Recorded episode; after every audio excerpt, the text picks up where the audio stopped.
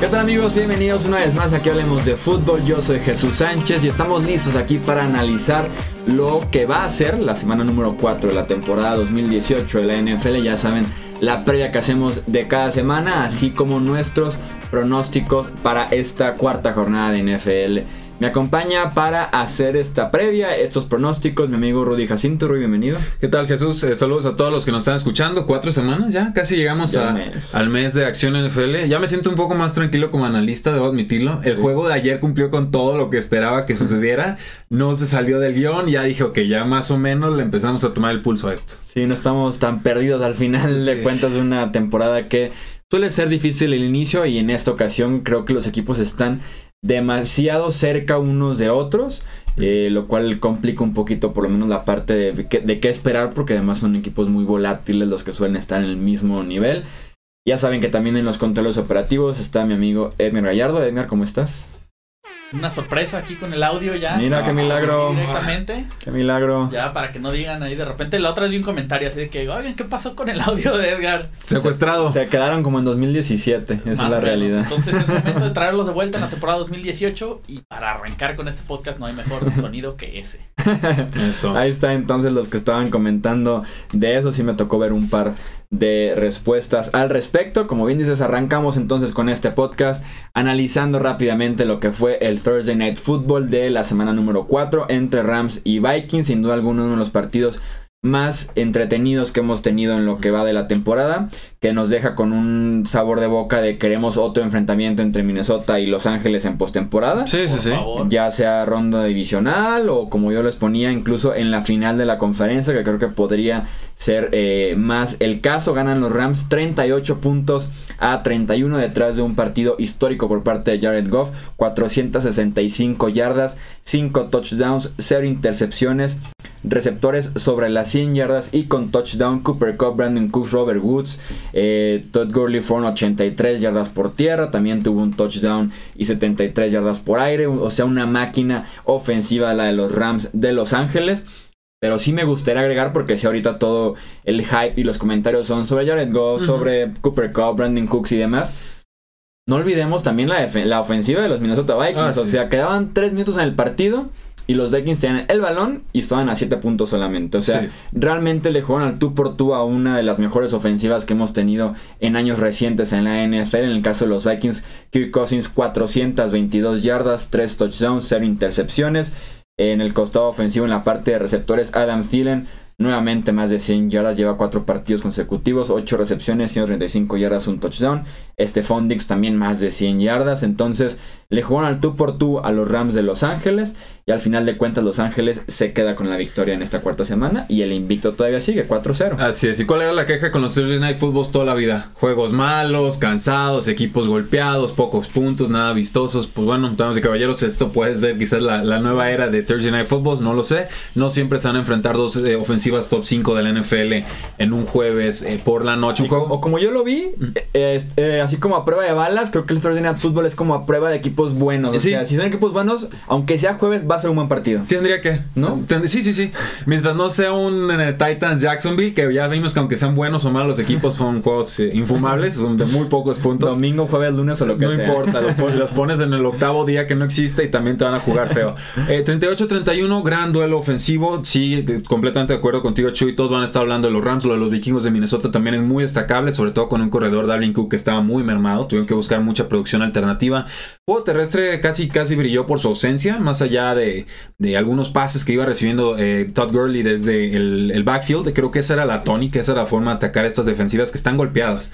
Sí. El cornerback Marcus Peters no estaba al 100%, no lo va a estar creo por un rato. Aquí Talib ya está en reserva lesionados. El otro cornerback del otro lado del balón con los Minnesota Vikings, eh, pues está, llegaba muy justito Trey Waynes, el cornerback número 2 del equipo de los vikingos y fue, se retiró después por una eh, conmoción. La sorpresa para mí, además, es que los dos touchdowns de Alec Robinson, que acaba de ser cortado por los San Francisco 49ers, parecía que era el duelo tú a tú contra Cooper Cup. Pero en general, creo que los equipos de la NFL tendrían que voltear a ver a estas dos franquicias, ver cómo están diseñando sus ofensivas, cómo están eh, tratando de encontrar ventajas en tempo, en qué tan rápido mando las jugadas, si hago, eh, si hago huddles, si no hago huddles, si pongo jugadores en movimiento, si hago formaciones exóticas, etcétera. Porque en realidad lo que está haciendo Sean McVay, también lo que está haciendo Northern, lo que está haciendo estas dos franquicias, ya ha sido muy destacable desde hace tiempo. No, no sé tú, Chuy, yo, yo sé que el récord es negativo de los vikingos, no estoy tan preocupado por ellos. Creo No. que finalmente eh, era semana corta, venían de un juego complicado, una paliza muy inesperada, estaban a- de domicilio, respondieron con 31 puntos, hay bajas muy notables en la defensa, la Everson Griffin como defensive end fuera por, por mucho tiempo, no sabemos cuánto, problemas eh, personales, cerebrales. Entonces, en general, bien por los Rams, su marcha va invicta. Vikingos de Minnesota, récord negativo ahorita, creo que se van a reponer. No veo por qué tengamos que preocuparnos demasiado todavía. Sí, no, yo creo que los Rams son el mejor equipo de la NFL actualmente. Eh, su secundaria con todo y que sí también se comió las 400 yardas de Kirk Cousins. Respondió bien para tener limitados a tus dos primeros cornerbacks con Nico Roby, con eh, Sam Sam, Shields. Shields que parece que no tiene edad, que parece No. que ya es infinito ese cornerback, entonces me parece el mejor equipo de la NFL y sí por parte de los Vikings están en un buen estado, o sea, al final de cuentas la derrota fue una derrota sumamente extraña en contra de los Buffalo Bills como bien dices la semana pasada esta semana corta de visita, que es complicadísimo que el visitante gane en el Thursday Night Football. Yo casi como está por regla, digo local siempre en el jueves por la noche, a menos que sea muy disparejo. el Ayuda duelo. mucho. La línea ofensiva de los vikingos, Chuy. Sí. Sí. tenemos que preocuparnos por la línea ofensiva de los vikingos. Si juegan bien, es una unidad promedio. Están recuperando su centro, pudo jugar. Si juegan mal, es houstoniana. Sí. O sea, en verdad, eh, pues se puede convertir en lo peorcito de la NFL y se han enfrentado a buenos pass rush, incluyendo los de los Buffalo Bills con nombres desconocidos, pero le estuvieron golpeando todo el partido. Sí, no, Jerry Hughes tuvo un partidazo la semana pasada. En esta ocasión, de alguna manera que los contuvieron tres cuartos y ya fue en el último cuarto cuando empezó a aparecer Namu Kong Su, empezó también Aaron Donald a hacerse eh, presente, pero sí vinieron de atrás en Green Bay y sacaron el empate por culpa del pateador. Y, y- y- y el y strip sack, ¿no? O sea, le quitan el, el balón a Kirk Cousins, un fumble, recupera eh, Los Ángeles Rams y básicamente se saca el partido. Entonces, volviendo a evidenciar que hay, hay huecos importantes en la línea. Sí, estaban en el partido, al final de cuentas se quedan cortos por ese balón suelto y se llevan la derrota con marca de 1-2-1 y los Rams, como les decíamos, 4-0 como mejor equipo de su división y también de la NFC, es el último equipo en esa conferencia que tiene marca invicta. Pasamos ahora sí a platicar de los partidos del domingo y también a dar nuestros pronósticos. Suscriptor invitado Luis Mendoza, muchas gracias a los que dejaron los eh, pronósticos en los comentarios. Fueron bastantes personas. Ya saben que la maquinita elige al azar y Luis Mendoza fue el que eh, estará participando esa semana número 4. Luis, muchas gracias y mucha suerte eh, compitiendo aquí en los pronósticos Hablemos de Fútbol. Además ya saben la quiniela que está abierta para todos. Jets eh, van a Jacksonville a medirse con los decepcionantes Jaguars. Lo que presentaron el domingo pasado fue realmente lamentable. Eh, enfrentaron a dos quarterbacks diferentes. eh, enfrentaron un equipo sin tackles ofensivos y aún así apenas perdieron 9-6.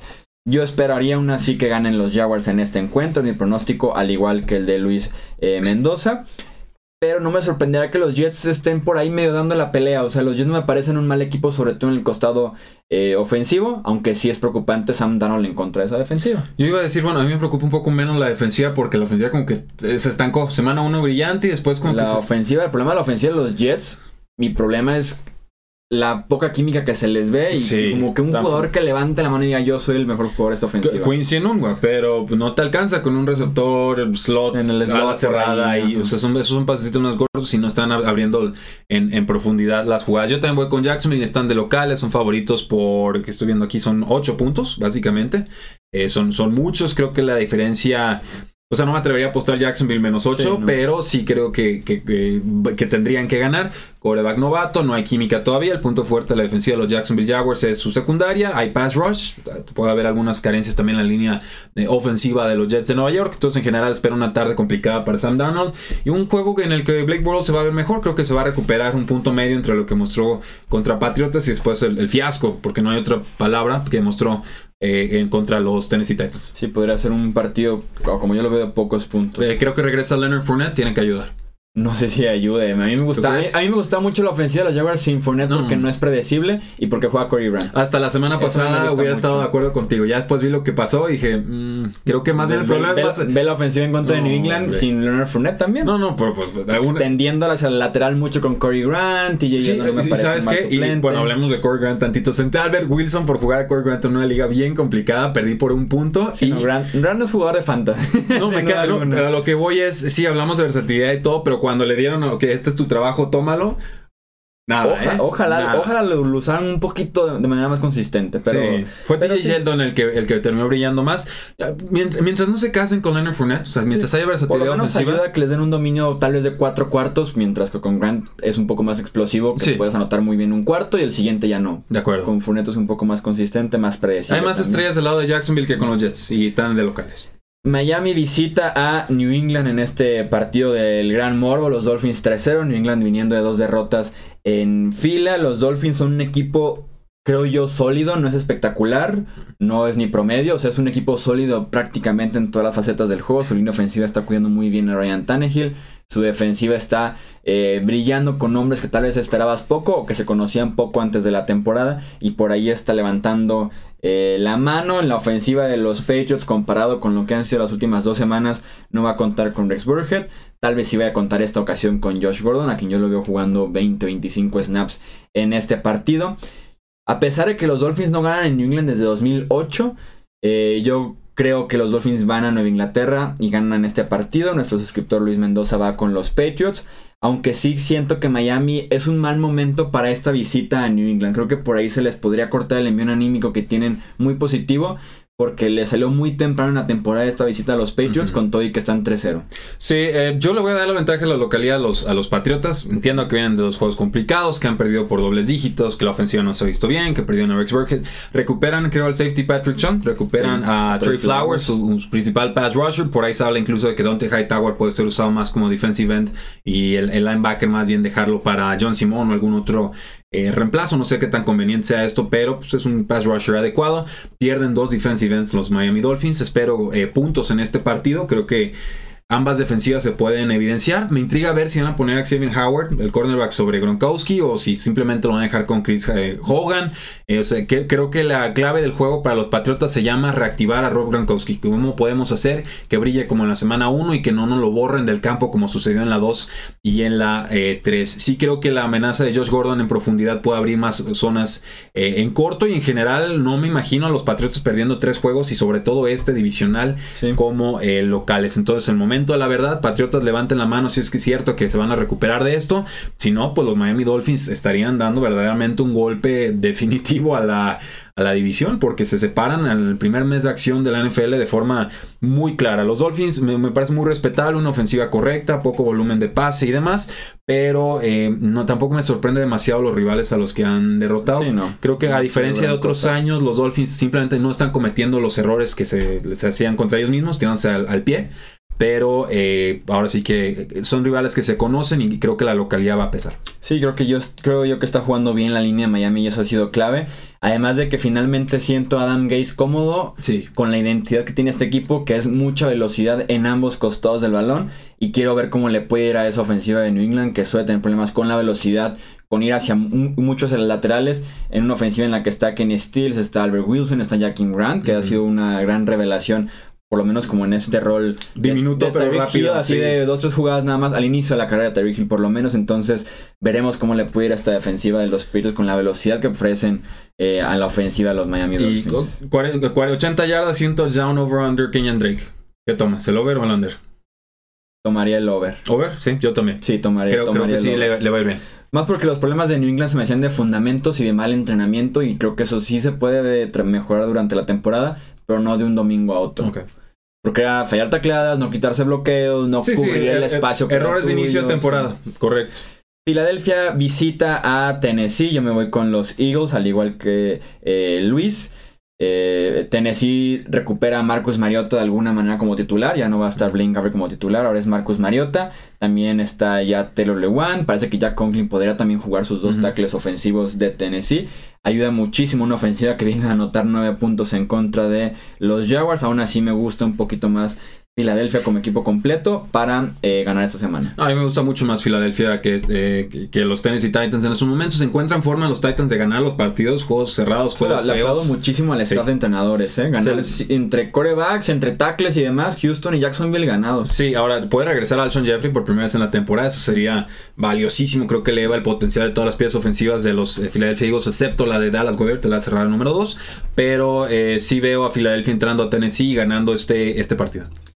Houston visita a Indianapolis, un duelo divisional del sur de la AFC. Yo me quedo con los Colts, al igual que Luis también va con eh, los Colts. Creo que sorprende, pero creo que la mejor unidad de este partido de los cuatro que tenemos aquí es la defensiva de los ¿Qué, Colts. qué- qué cosas? O ¿Qué sea, cosas? ¿En qué momento? De verdad pensaría que primero estaría la defensiva de los Texans, tal vez la ofensiva de los Texans, después con Andrew Locke de regreso la ofensiva de los Colts y ya hasta muy al final la defensiva de Indianapolis, pero no, o sea, creo que creo que es la mejor unidad y que otra vez no le veo a Houston por ahí pues, la razón para que pueda ganar No. un partido pronto en la NFL. No, yo creo que ya se está poniendo calientita la silla de, de Bill O'Brien. Es una realidad. Sí, no está no, eh, funcionando como el año firmar pasado. hace un tres meses una extensión de contrato, Me- ¿eh? me- a mí, pues, si yo lo hubiera firmado, no me importa. ¿eh? No, no, no. Hay que no- me importa. completo Si los- un coach. Sí, sí, sí. O sea, si, lo- si no están funcionando, si no hay resultados, si te doy todo el poder y no Sí. se ve por dónde, si, si perdiste contra los gigantes de Nueva York Y en casa. en casa, vamos, o sea, no. Vamos, vamos con los Indianapolis Colts. Está pasando más corto a Andrew Locke. A mí no me vienen, que no me vengan con cuentos. No está sano del todo de la fuerza del brazo.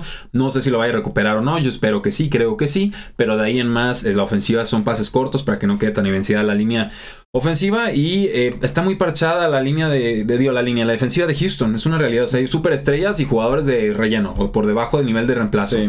Y la línea ofensiva, lo hemos dicho mucho, Houston es mala, Watson no está jugando con la temporada anterior. Espero gran partido de DeAndre Hopkins, gran partido también de Will Fuller, pero como ha sucedido en semanas anteriores, no creo que sea suficiente para sacar este juego. Buffalo versus eh, Green Bay. Yo, yo no espero otra sorpresa por No, parte ya. de los Bills, al igual que Luis no es suscriptor. Ah, bueno, no, estamos, estamos bien, creo que se resuelve un- por un touchdown a favor de, de Green Bay. Yo diría que hasta más. Es jugando en Green Bay y los Packers viniendo un partido tan malo como fuese de Washington. Contra. Con drops, con fumbles, con intercepciones y demás. Creo que se sacan la espinita y, y sí podría haber 14, 20 puntos de Ah. diferencia con los Bills. Randall Cobb, lesión de isquiotibial o de tendón de la corva, podría perderse el partido, por ahí que aparezca un receptor novato y lo desplace el resto de la temporada. Sí. Lo habíamos comentado un poco la semana anterior, a mí me, me intrigaría ver eso. Detroit versus eh, Dallas. Ándale. Este partido es en Jerry World, en el estadio de los Cowboys. Yo me quedo con los Lions, al igual que Luis, nuestro suscriptor. Sí, y salió Jerry Jones a decir que veía similitudes entre la ofensiva de Dallas y la de los Rams.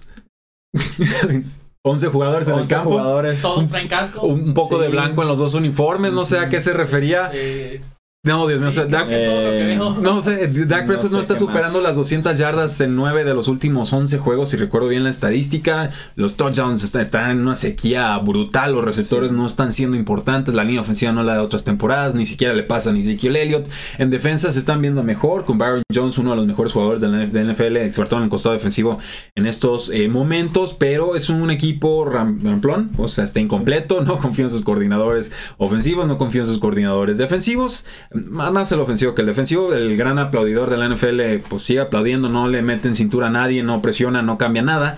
Eh, y De- Detroit viene una victoria anímica importante, va a visitar, tiene mejor ofensiva, creo que se van a...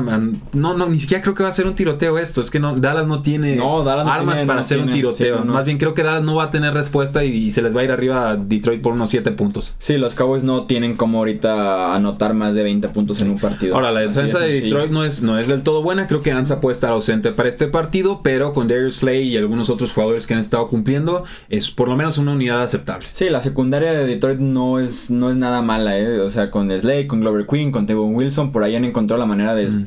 formar una buena secundaria. No hay mucho que cubrir con los Cowboys. Y sí, me gusta el enfrentamiento. Va a ser muy interesante. El grupo de receptores de los Lions con el grupo de cornerbacks de los Cowboys es bastante interesante. Con Byron Jones y con nuestro chico Chidobe Agusi. Eso, y nuestro chico chido. Sí, nuestro chico Dallas de favorito por. 3 puntos. Entonces, si les gusta lo que No, estamos eh. diciendo, tomen a, a Leones más 3. Tampa Bay versus Chicago, este partido que es en casa de los Bears. Tenemos la excelente ofensiva de Tampa Bay, la ofensiva aérea, por lo menos en contra de una muy sólida defensiva de los Bears. Y en otro costado tenemos a la inconsistente ofensiva de los Bears contra la muy mala defensiva de, de Tampa Bay. Entonces, horrible. Aquí yo sí diría de que a ver, dense un tiro ofensiva de Tampa Bay, defensiva de Chicago. Y ya no unas del campo. 10 posesiones Sí, sí. y vámonos, ya quedó listo el partido. Ya, no quiero ver lo otro. Ajá, Sí. no quiero ver el No, otro enfrentamiento entre la defensiva de los Bucks y la ofensiva de los Bears. De verdad, la semana pasada lo decía y ahora sí lo vuelvo, ahora sí a decir por última vez. Mitch Trubisky hace algo, o sea, Mitch Trubisky y Allen Robinson hagan algo. Y por ahí hasta Tariq Cohen, pero No, siento pero- que no es su problema. Yo, yo voy a defender a Allen Robinson a muerte aquí, o sea, necesito que me llegue la pelota para hacer algo. Si ni siquiera me llega, ¿Y sabes vámonos un el- paso más ¿Y atrás. sabes cuál es el problema? Allen Robinson, al ser un jugador de X, juega por afuera de los números y casi siempre del costado izquierdo Sí, del a donde no sabe tirar. Donde Mitch Sí. Trubisky, de verdad, en estadística, o sea, hay una estadística muy buena, se las prometo para el próximo episodio, en el que Trubisky ni en college ni en NFL puede lanzar hacia el lado Le- izquierdo de. le ha costado. O sea, cruzando su cuerpo, pues, porque Sí, es derecho. Por ahí a Baker Mayfield también le hicieron la misma observación, nada más lo dejo como apunte. Eh, creo que van a utilizar a Allen Robinson más versátil en este partido. Creo que lo van a estar metiendo en el slot en unos 30-40% de sus snaps, sobre todo por la ausencia de Anthony Miller, que tuvo una lux- subluxación de hombro y él es el receptor slot, el novato. Entonces, creo que sí lo van a encontrar en este partido. Yo voy con Chicago por tres puntos. Se los dije la semana pasada, lo de Ryan Fitzpatrick no era sustentable. Ahí vienen los tres intercepciones, tres intercepciones. Ahí estaban las tres intercepciones. Casi saca el juego, es correcto, pero los bucaneros eh, en defensa se está ignorando mucho lo fácil que le están anotando los Sí. equipos, es una realidad. Y eh, creo que la defensiva de Chicago es la mejor del momento. Así Sí, es yo estoy de acuerdo, la defensiva de los Bears es de verdad impresionante. Aún así yo me quedo con Tampa Bay porque de verdad en Chicago eh, es tanto el guion, ya lo decíamos, es tanto eh, lo que se ignora las fortalezas tal vez de Mitch Trubisky, evitar el juego por tierra por grandes lapsos del partido. Sí me sigue molestando un poquito con todo y aquí animábamos mucho lo que había hecho Chicago durante el offseason, yo me quedo con Tampa Bay, pero sí, sin, sin duda alguna este partido debería ganarlo Chicago y tal vez hasta fácil con esa defensiva y con que la ofensiva haga por lo menos poquito. Sí, sí. Luis va con eh, Chicago en este pronóstico. Cincinnati versus Atlanta. Yo me quedo con los Falcons, que ya Ah, mejoraron ok. muchísimo en la zona roja. Eh, Tenía dudas, creí que ibas a irte con Cincinnati. No, creo que Andy Dalton sí es muy diferente jugando en Cincinnati y jugando Sí. fuera, con todo y que la defensiva de los Falcons le debe permitir bastante. Creo que esa ofensiva de Atlanta es muy buena en casa, ya mejoraron muchísimo en la zona roja y confío en que puedan sacar este partido. Eh, los Falcons y también va Luis con los Falcons. Parece el último partido de ausencia para el corredor de Bonta Freeman, Tevin Coleman, un running back número uno para efectos de fantasy football. Julio Jones, los que lo ignoraron la semana pasada, pues quizás en esta sea el momento de brillar. Le han estado anotando los receptores número uno a los equipos a la defensiva de eh, Cincinnati. Yo también me voy con los Atlanta Falcons. Veo un tiroteo, veo muy mermada, ya perdiendo safety y un linebacker los Atlanta Falcons. Y creo que Cincinnati, a pesar de que tiene buenas, buenas unidades, buenos jugadores, todavía no recupera linebacker Vontaze Burfict. Entonces todavía no puede cerrar ese agujero, digamos, que ha sido explotado por corredores. Creo que los Falcons ganan un partido por 4 o 5 puntos por la localía, porque han estado 8 de 8 en zona roja y simplemente porque les urge más ganar este partido que a los Cincinnati Bengals. Atlanta sí, si no gana este juego, creo que está en situación crítica, más allá del altísimo nivel que han mostrado a la ofensiva a partir de la semana 2. Y eso que de alguna manera están protegidos porque en esa división ha sido de muchos altibajos. Entre Saints, Bucks y Panthers se ha mantenido cerrada de alguna manera el sur de la NFC con todo y que tienen como, como dices, el, el marca perdedor y tal vez la urgencia de ponerse en punto 500 a partir de esta semana número 4. Tenemos dos debuts en la NFL como titulares, por lo menos. Seattle eh, visita a Arizona, que es el debut de Josh Rosen con los Cardinals. Y Cleveland visita a Oakland en el debut como titular de eh, Baker Mayfield. Yo en estos partidos esperaré la victoria de Seattle en el- un inicio complicado frente a esa defensiva de los Seahawks por parte de Josh Rosen. Y al contrario, veo a Cleveland ganando a pesar de que el partido es en Oakland con un buen debut de, de Baker Mayfield en los controles desde el primer cuarto. Si yo voy a tomar a Arizona para perder. Ah, ¿qué dijo? No, sí, no, no, no puedo, no puedo tomar a, a Josh Rosen. Por más que me guste el quarterback y, y demás, fue desastroso la forma en la que lo metieron al partido la semana Sí. pasada. O sea, gáname el partido, estamos en desventaja contra la mejor defensiva de la NFL, cuatro minutos por jugar. Sí, no, y sin nada de apoyo alrededor y, sin, sí, idea, sin idea de los esquemas ofensivos ni sistemas ni, nada. sin haber practicado toda la semana. o sea, y a ese equipo de cocheo le voy a confiar un partido contra Seattle. No, vamos ampliamente con los Seattle Seahawks. Parecen que encontraron un poquito de ritmo a la ofensiva. En defensa, más oportunistas con las recuperaciones de entregas de balón. Pero eh, también hay huecos marcados. Me intriga sobre todo Ricky Seals Jones. Es, es el segundo en targets de los Arizona Cardinals. A ver si con Josh Rosen siendo más eficiente se puede convertir en esa opción de pase número 2. Pero ya con producción clara. Y Cleveland, Oakland. No, Cle- Cleveland eh, eh, se Qué, los- ra- qué raro es elegir a Cleveland. Sí, ¿no? eh, pero desde el- contra los Jets ya me gustaba tomarlos, los tomamos, ganaron. Eh, es, la realidad es que la defensa es muy buena. Es una, es una realidad con Baker Mayfield, es de los quarterbacks más precisos, no solo de colegial, eh, yo creo que en estos momentos de la NFL lo es. Así intenta pases que otros no y los completa y tiene actitud y se contagia, se le, se le vio al equipo. Eh, creo que ahí va Derek Carr, creo que va asimilando el sistema de John Gruden, creo que Jordi Nelson ya apareció, a Mari Cooper arriba y abajo como loco. En verdad yo no recuerdo un jugador estrella porque lo es, eh, que, tuvie- que tenga esta clase de bandazos es, es verdaderamente ridículo que no lo puedan encontrar de forma consistente. Eh, Pero si vamos con los Cleveland Browns, creo que están parejos en ofensiva y creo que están mucho mejor a la defensiva. Ahora sí que fuego rápido para estos dos partidos que se ven sencillos en el papel. Nuevo Orleans, Giants, Nuevo Orleans. Nueva Orleans, eh, Giants va a dar pelea, ya encontraron algo de ritmo de la ofensiva, me, casi- me hizo tragar mis palabras, Eli Manning completó casi el 90% de sus pases, pero eh, solamente porque los Suns tienen muchos problemas en la secundaria. Defensa número uno terrestre, no, defensa número 32 contra el pase, entonces creo que se van a hacer daño por aire, gana Santos. También para Luis gana Nuevo Orleans y San Francisco Chargers. Vamos Chargers. También Luis va Chargers. También vas Chargers. Baltimore, Chargers. Pittsburgh para el Sunday Night Football. Yo voy con los Steelers. También Luis va con los Steelers. Este partido es en Pittsburgh, lo cual siempre es importante en esta rivalidad. A diferencia de años anteriores, yo esperaría un partido ofensivo, no tan defensivo como nos han entregado prácticamente los últimos 10, 15 años estos dos equipos. Joe Flaco en un momento por lo menos decente, John Brown de la misma manera, y los Steelers de alguna manera rebotando después de un inicio complicado, ya lo vimos en esa ofensiva en el Monday Night Football anterior, y la defensiva tanto de Baltimore como de Pittsburgh están lejos de sus mejores años hace ya unas temporadas. Sí, favoritos Steelers en este partido por tres puntos y los vamos a tomar en este juego. Kansas City versus Denver para cerrar la semana número 4, el Monday Night Football. Yo me quedo con los Chiefs, al igual que Luis va con eh, los Chiefs. Un duelo muy favorable para esa ofensiva de Kansas City y prime time. Quiero ver las reacciones de Patrick Mahomes y de esa ofensiva Mm. frente a una defensiva secundaria que tiene muchísimos eh, debilidades, muchos espacios en esa defensiva en general y específicamente la secundaria. Deben de mantener el invicto los Chiefs en este caso. Sí, pero Ultra Deep Sleeper en Fantasy Football, Case Keenum, creo que Denver también le va a mover el balón Sí. a Kansas City, creo que lo va a hacer bien, creo que se va a recuperar un poco el- ese ritmo ofensivo que habían mostrado en, en semanas anteriores. Duelo divisional, ya saben que esos son siempre bien tramposos. El juego es en Denver, es en Mount High, inicio de temporada. Eh, la defensa secundaria de los Denver Broncos ha tenido muchos problemas, no va a detener a Kansas City, pero creo que lo inverso puede ser bastante cierto. Entonces yo espero un, un duelo de muchos puntos, Chiefs favoritos por cuatro puntos y los vamos a tomar para ganar este partido. Sí, también yo creo que puede haber muchos puntos en este encuentro y como bien dices, eh, un duelo, una prueba interesante para Mahomes, por lo menos en la parte de el lugar donde está jugando. Sí. Que es Denver, que es Mile High, la altura. Ojo, eh. los- los Segunda vez que se enfrenta a Denver, ya les ganó en la semana 17 y, Y lo hizo muy bien contra titulares y, y Mahomes teniendo a suplentes. Sí, en Denver también ganó ese partido Patrick Mahomes, su primer inicio de la NFL, la última semana de la campaña anterior. Ya saben, entonces, eh, disfruten muchísimo lo que es la semana número 4 de la NFL. Eh, tenemos aquí, ya saben, el análisis a partir del martes, de todo lo que fue la jornada. Ed Rayero estuvo en los controles operativos de este podcast. Rudy, muchísimas gracias por estar aquí también. Al contrario, y todos ustedes, llegamos a los 3000 seguidores en Facebook. Hablemos de fútbol, muchísimas gracias.